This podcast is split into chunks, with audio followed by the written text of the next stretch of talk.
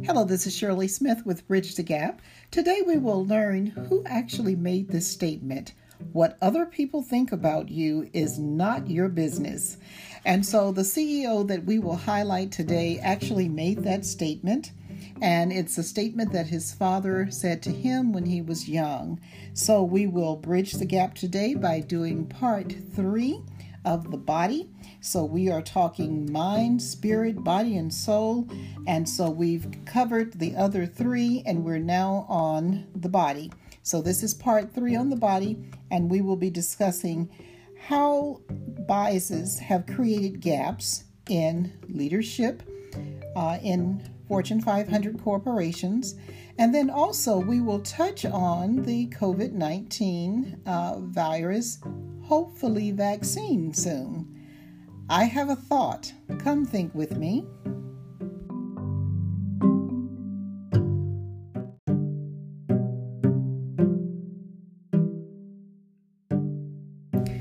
Hello, this is Shirley Smith with Bridge the Gap.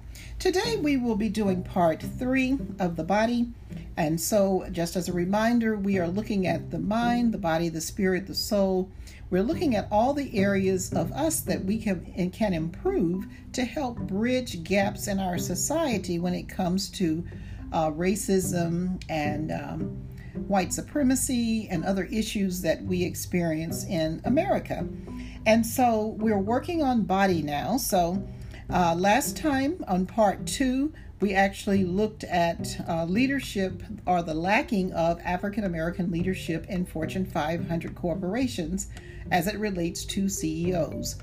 And so we talked about there's four and four African Americans that are CEOs currently in the United States within the Fortune 500 corporations. And so today we will speak specifically about uh, Ken Frazier, who is the CEO of Merck, and that's pharmaceutical company. And so he's being interviewed by Professor Neeley. Professor Neeley is the Naylor Fitzhughes Professor of Business Administration at Harvard Business School. And she is interviewing Ken Frazier. Uh, the name of the article, in case you would like to look it up, is Merck CEO Ken Frazier discusses a COVID cure, racism, and why leaders need to walk the talk. And so he basically will do two things in this interview that we will highlight today.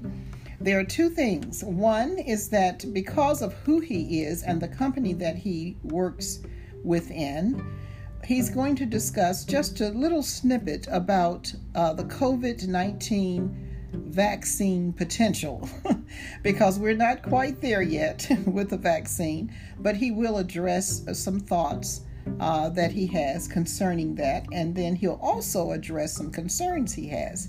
Then the other thing that um, Professor Neeley will discuss with him are things like leadership in Fortune 500 corporations. Uh, he will certainly touch on uh, the fact that there's only four of them. He's one of the four uh, African American CEOs in Fortune 500. And then he will also bring to our attention that we're still lacking uh, African American management at the middle management level in corporations as well. So, now looking at the COVID situation, one good thing is that uh, he is one of the co chairs uh, for the commission in New Jersey for reopening the state of New Jersey. And so he, of course, has uh, some concerns about, you know, the education reform, criminal justice reform, racial inequalities, and a number of things, health care, all of the above. He's concerned with that. And so he first gives some thoughts uh, concerning our situation in the United States. He says right now there's over a hundred corporations working on a potential vaccine for COVID 19. Uh, the other thing that he mentions is that when Merck uh, dealt with the fastest vaccine ever that was created was actually for mumps. It was the mumps vaccine, and that actually took four years to create. And the more recent vaccine uh, that was created was for Ebola, and that took actually five and a half years. And so the virus itself, he said, uh, affects the immune system, and because of that, they have, they have to make sure that it's safe, that it's effective, and that it's durable. And his, his uh, concern is that our public is a little bit hungry, uh, too hungry, for a vaccine that will affect the immune system because that will take time to make sure that they get it right because billions of lives are at stake. So, the other thing that he mentioned is that uh, the United States was not as prepared to do disease surveillance.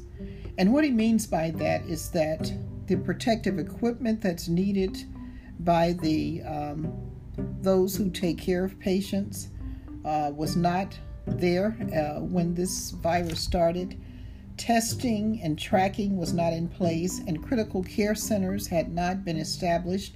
So, in other words, uh, as far as disaster recovery, that seemed to be not in place for the United States. And that helps us to better understand why the United States, being only 4% of the world population, is 25% of the world's infections. So that is concerning, of course, to him.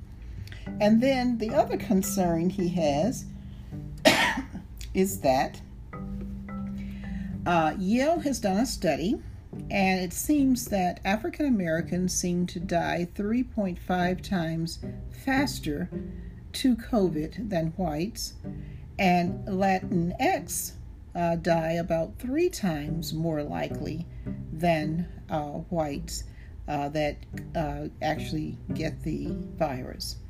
And so, considering that, of course, he's very concerned about making sure that the vaccine is appropriate for billions of lives because that's uh, very key uh, in order to us to save lives. It must be a very a valid vaccine.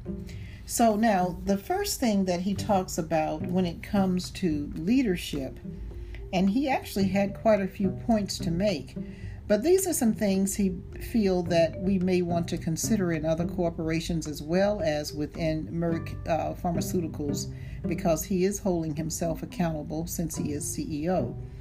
Uh, one of the things he had mentioned is that um, for those companies who have merit systems, uh, the point of merit systems, of course, is to reward those who work hard and are very successful in their jobs. And so he said it's interesting that there are merit systems, but he's wondering how fair they are because African Americans tend to be better in order, they have to be better in order to be at the same place of other employees. And so he says people don't really like to admit that in the corporations, uh, especially if they have merit systems. But African Americans tend to work very hard uh, and t- typically harder than their counterparts uh, when they're doing their jobs. And so then we have um, the situation where his concern is how complicit are people or in, that are running the corporations with racism and the status quo. And so, if your leadership is not concerned about uh, justice within the corporation, then that corporation will probably have a more difficult time uh, being fair with their employees.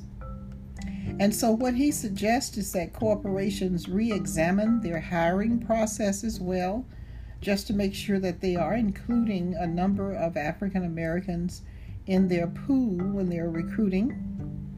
Uh, he also brings up the fact that middle level management has ceilings as well, and so he has actually been working on that within his corporation.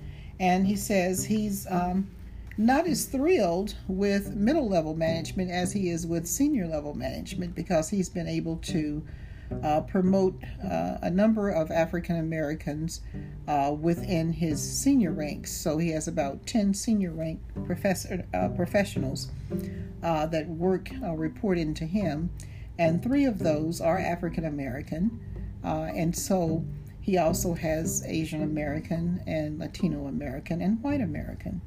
And so his suggestion is that corporations It's great for them to plan, but it's even greater for them to take action and actually make their plans come to pass. Uh, the other thing he mentioned is that uh, with the companies re examining themselves, uh, he feels that they need to champion uh, their their recruits. So there's a need to actually mentor and champion them. One of the things that he mentioned is that when he took over at Merck, he actually was mentored and championed by the outgoing CEO, and he felt that that's very necessary with all levels of management. Uh, and so, other things that he mentioned uh, with regards to this is he talked about um, something his father said to him. He says, Do not let society tell you that you're not good enough. You're more than enough. And so he wants to make sure that people know that you are more than enough. If you are a black professional or a brown professional, you are you you may feel alone, but you're more than enough to get the job done that you have been given. Uh, he said the other thing is that it is difficult in Fortune 500 corporations because a number of the not only corporations but within our country, we still pretend not to be racist. And so we know that racism does exist, whether we admit that it does or not. Uh, the other thing he suggested is that you should have two types of mentors if you are in corporations. One mentor should help you with the work, the particular job, the particular career that you're in. And the second mentor should be a person that can help you to overcome the slings and arrows of racism. And that person probably needs to look like you, but someone that will help you to um, dodge the darts, so to speak, that you will sometimes feel when you're the only one in a department. And so, as I looked at that, it reminded me of something um, that my experience within corporate America. As a global development and market development person, I had the opportunity to go to other countries and meet with marketing management and basically create strategy, communication strategy, especially during the Y2K time, uh, and also sit with them for them to come up with implementation plans per country because we know that there's different cultures, different um, situations. So everybody needs to come up with an implementation plan that makes sense for their country. And within those visits, I always was alone when it came to being the only woman in the meeting, and of course, the only African American woman in the meeting. Uh, so that was something that I became accustomed to. and the good thing for me is that I think I had become accustomed because of the environment that I worked in in America. So if you are a minority in America, in a corporation, you build up a skill set, as I call it, where you can function well in other countries as a minority because actually you become accustomed to it. So then it's a matter of you understanding culture in that country and understanding the value of respecting others and showing care to others who are your peers or upper level management or whoever it is that you are actually interfacing with. So he gives great advice here by saying, have a mentor. And especially if you haven't done this before, you really need a mentor. Now, some of us, we didn't have mentors because no one exists in that spot until we stepped over into that spot. And so there was no one to really mentor us in that way.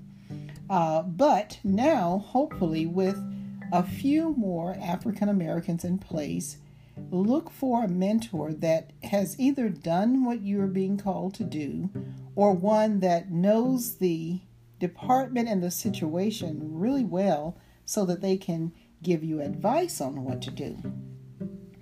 Now, uh, when we were coming up with communication strategy and business continuity plans, it is impossible for you to do that alone. So, if you're developing plans for a country, of course, you need people in that country to partner with you to actually help you create, you know, what is possible there.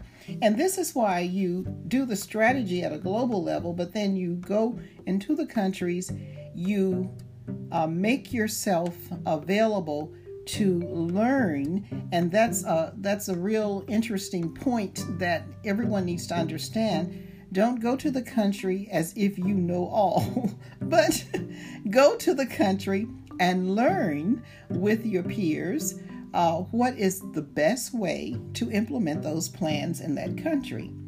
So, this is something that um, Ken Frazier's father said to him. He said, first of all, he referred to his father as uh, one of the, he had many great ancestors.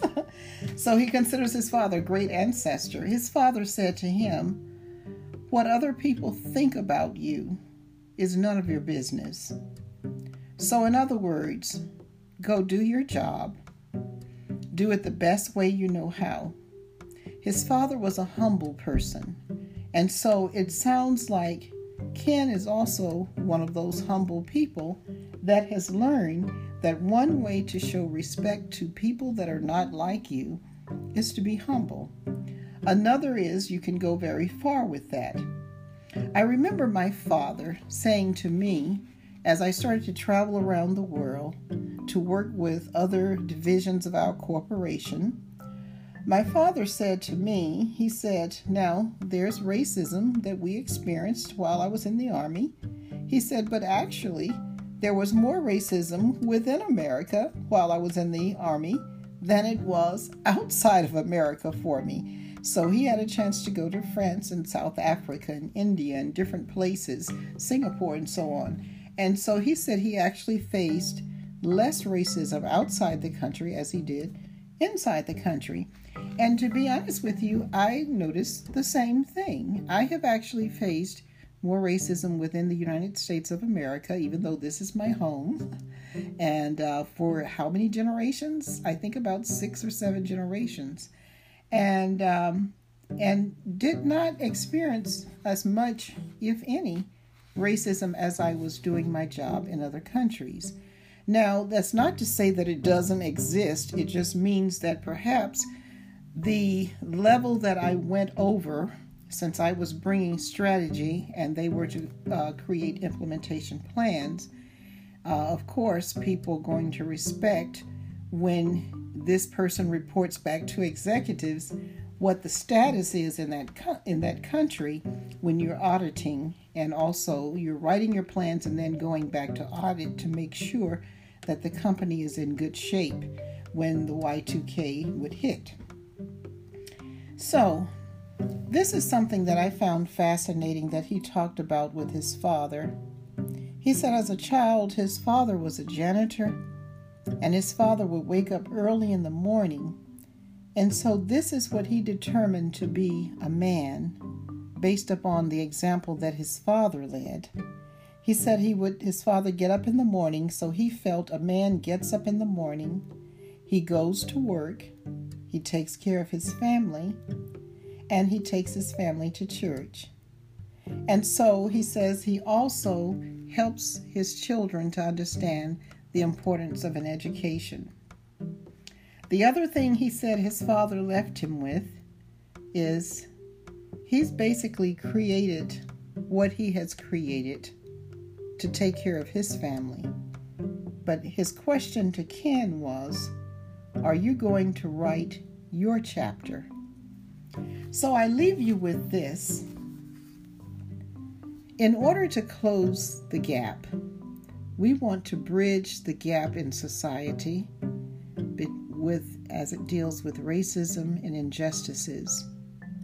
So, what is the chapter that you are responsible for writing to help bridge the gap?